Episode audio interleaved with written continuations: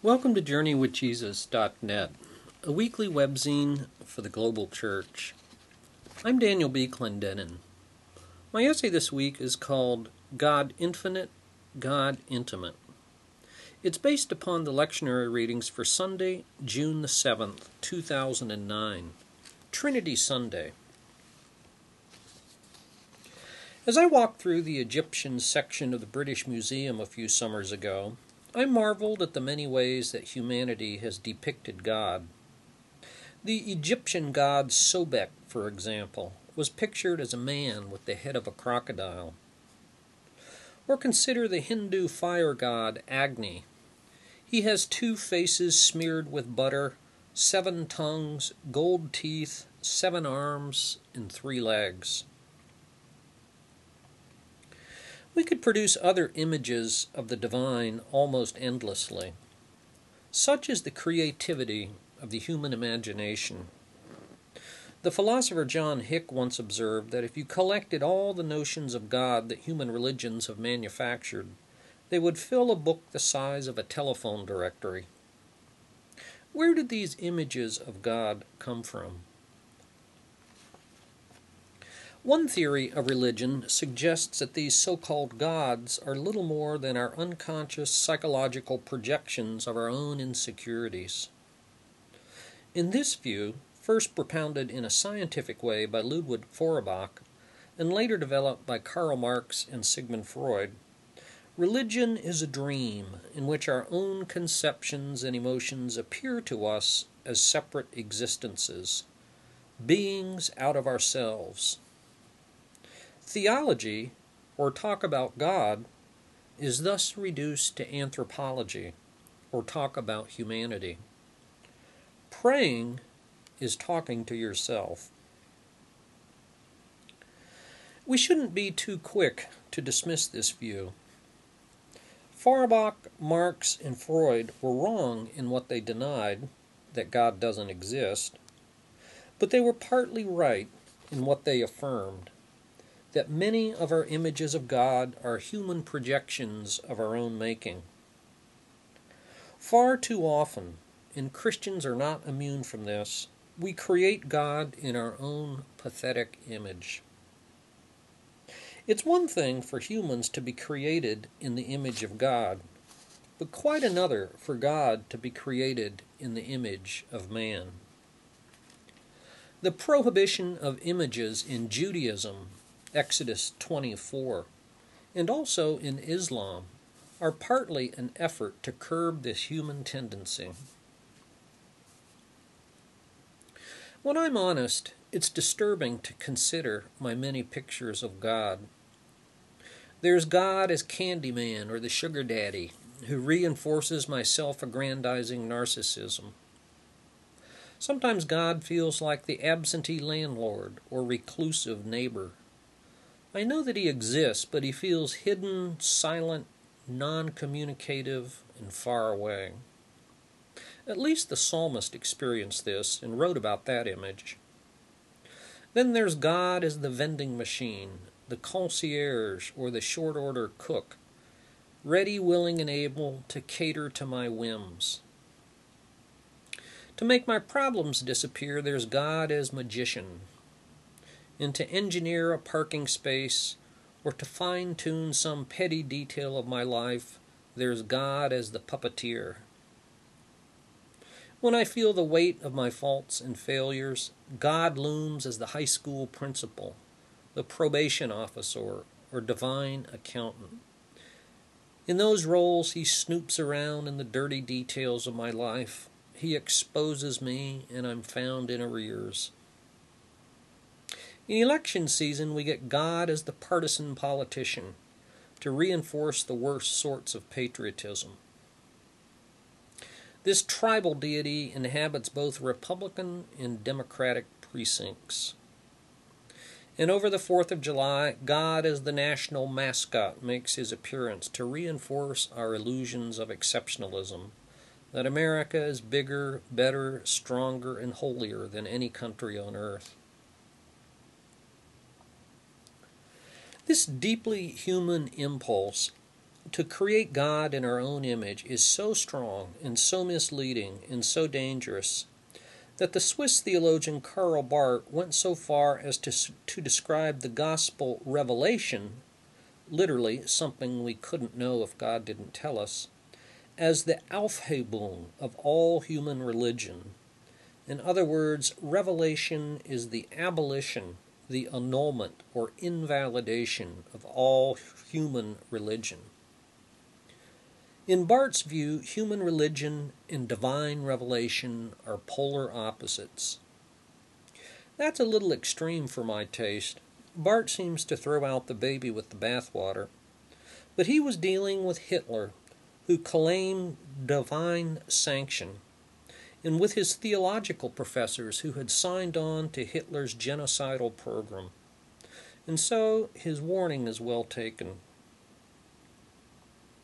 Following Kierkegaard, Barth drew upon scriptures like the two Old Testament readings for this week to emphasize the absolute transcendence of God.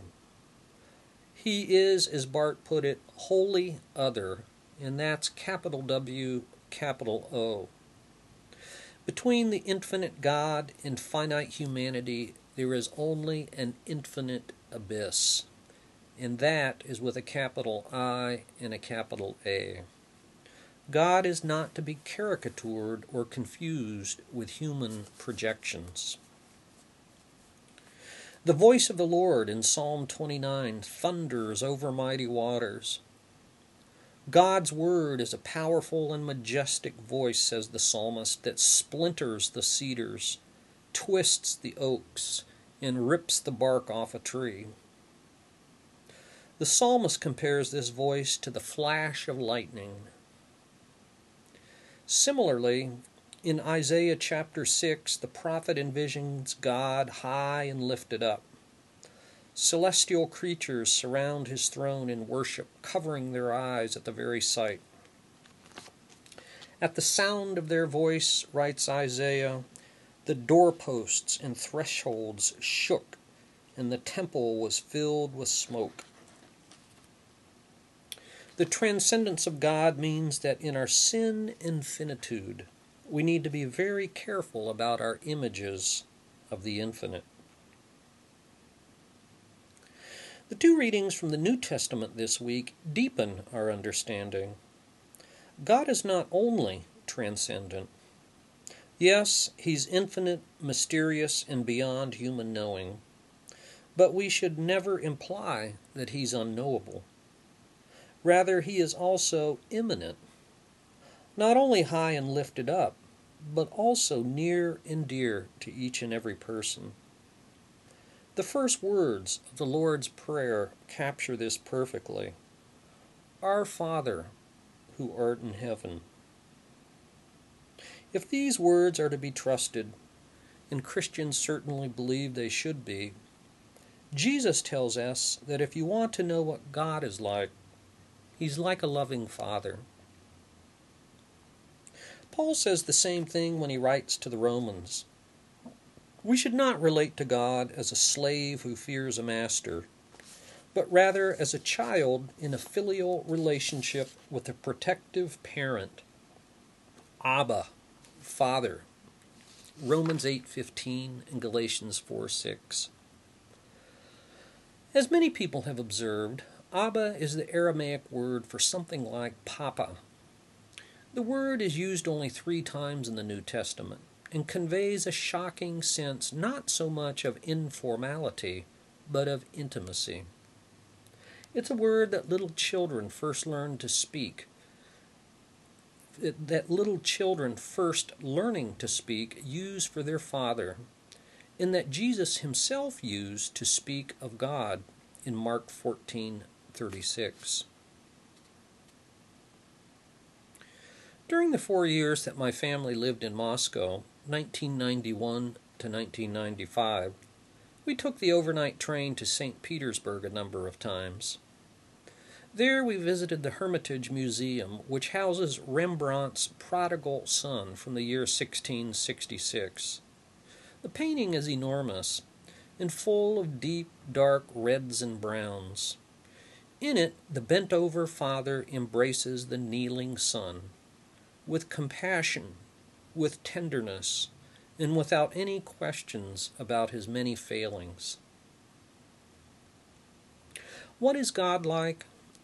Jesus says that he's like an earthly father who does anything to bequeath all that is best to his children. He's like a loving father who embraces us and welcomes us home. He's strong, affectionate, protective, impeccably safe, unconditionally loving. In his work of redemption, Jesus reconciles us to this loving God. In his work of revelation, he shows us what this God is like. He who has seen me has seen the Father. John 14:9. I've always appreciated the Eastern Orthodox emphasis on what's called apophatic theology. The notion that the transcendent God is beyond human definition and comprehension, and yet at the same time truly immanent. In his book Encountering the Mystery, Bartholomew I, his All Holiness Ecumenical Patriarch, summarizes this perfectly. God is unknowable and yet as profoundly known. God is invisible and yet as personally accessible. God is distant and yet as intensely present. The infinite God thus becomes truly intimate in relating to the world. And for further reflection, when have you experienced God as especially remote or near? And can you discern why? How do we hold together God so far and God so near without losing or confusing either? What are the consequences of stressing only the transcendence or immanence of God? And finally, for further reading, see the book Donald McCullough, The Trivialization of God, The Dangerous Illusion of a Manageable Deity, and then the book by Henri Nouwen, The Return of the Prodigal.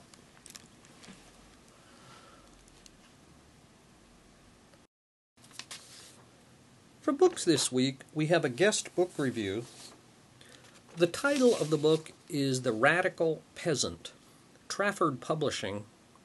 The author is Gerald F. Cox from the year 2006. This review is by Deacon Jeffrey Burns, PhD. Dr. Burns is the archivist for the Catholic Archdiocese of San Francisco. The review first appeared in the Catholic San Francisco June 22, 2007, and is used with permission. The title of the book again, The Radical Peasant by Gerald Fox. Charles Phillips? Father Charles Phillips? Who is Father Charles Phillips? There was a time in the history of the Archdiocese of San Francisco when this question could have been answered by just about anyone. Today, however, the memory of Father Phillips has faded, though his legacy has not. Gerald Cox has done the local church a great service by providing a splendid memoir of this great priest. Phillips was an uncompromising advocate of the poor and a champion of the church's teaching on social justice.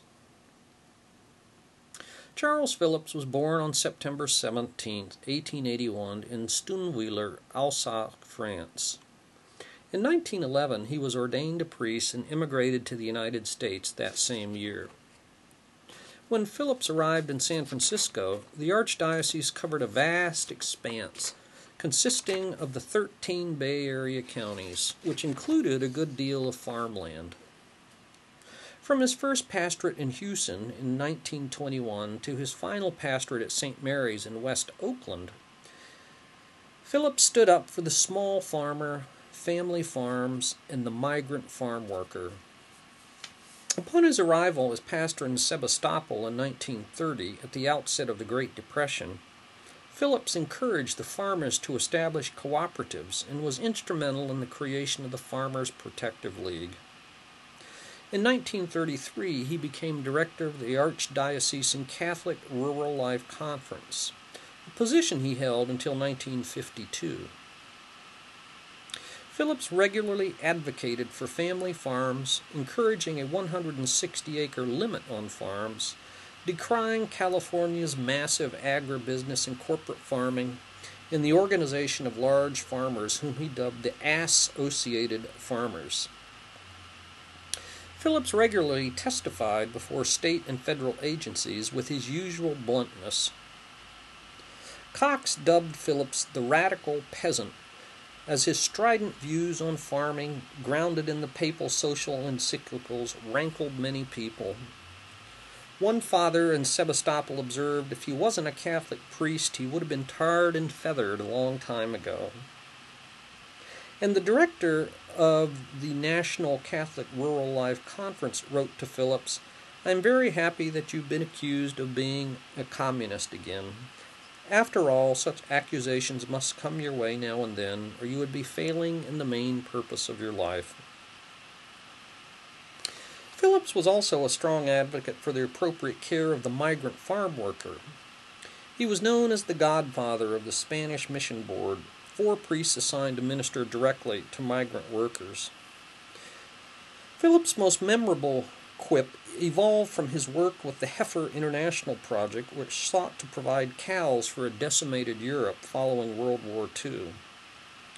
When the rector of the St. Patrick's Seminary suggested that Phillips would do better to send tractors and farming equipment rather than cows, Phillips responded, Well, Father, that's not a bad idea, but the fact is that tractors don't ship. The response has lived on in clerical lore ever since. Beyond being an advocate for rural life, Phillips also became a strong advocate for the urban poor and immigrants in Oakland. Unlike many pastors of the era, Phillips didn't insist on his immigrant parishioners learning English. Rather, he learned their language. He sent his own assistant pastor to Mexico to learn Spanish. Phillips himself spoke six languages fluently.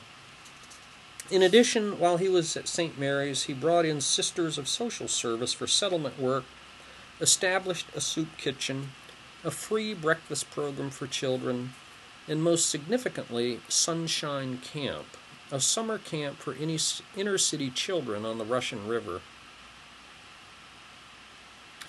Each year from West Oakland in the Fillmore and San Francisco, youths escaped to the beloved camp on the river.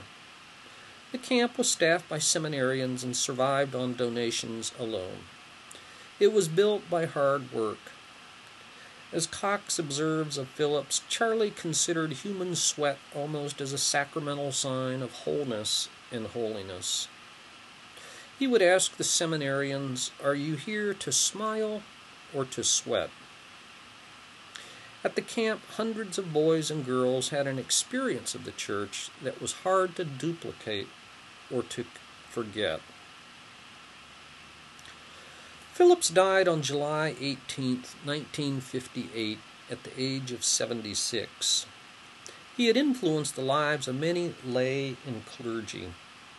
As Cox admits, whenever I'm confronted with the injustices of society, Charlie's face looms up in front of me. His life and example inspired many to become social activists.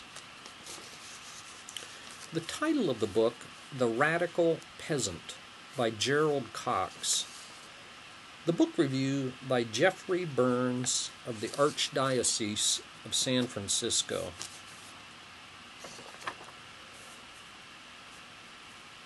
For film this week, I review The Prestige from the year 2006. Two magicians, Robert Angier and Alfred Borden, started out as partners and friends. But then a tragic stage accident made them bitter enemies.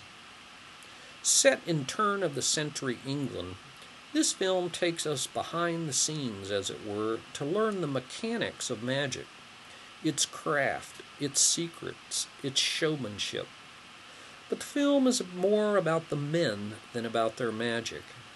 It's about their obsessions, egos, and envy. Angier and Borden do everything they can to destroy each other. They sabotage each other's performances, steal secrets, ping pong the beautiful assistant Olivia between them as a lover and spy, and contrive any and every advantage over the other. They intend to destroy one another, and one of them succeeds. The film gets its name from the third part of every magic trick. After the so called pledge to do something outrageous, and then the turn of events. The prestige is the part with the twists and turns, where lives hang in the balance and you see something shocking you've never seen before. That description fits not only the magicians, but their very own lives. The Prestige from the year 2006. And finally, for this week, we've posted a poem by May Sarton. May Sarton lived from 1912 to 1995. By the time she died, she had published 53 books. The title of the poem is called Now I Become Myself. Now I become myself. It's taken time, many years and places. I have been dissolved and shaken, worn other people's faces, run madly as if time were there, terribly old, crying a warning, Hurry, you will be dead before what? Before you reach the morning? Or the end of the poem is clear? Or love safe in the walled city? Now to stand still to be here. Feel my own weight and density. The black shadow on the paper is my hand. The shadow of a word as thought shapes the shaper falls heavy on the page is heard. All fuses now, falls into place from wish to action, word to silence. My work, my love, my time, my face, gathered into one intense gesture of growing like a plant. As slowly as the ripening fruit, fertile, detached, and always spent, falls but does not exhaust the root, so all the poem is can give, grows in me to become the song made so and rooted so by love. Now there is time, and time is young. Oh, in this single hour, I love all of myself and do not move. I, the pursued who madly ran, stand still, stand still, and stop the sun. May Sarton now I become myself. Thank you for joining us at Journey with Jesus for Sunday, June the 7th, 2009. I'm Daniel B. Clendenin.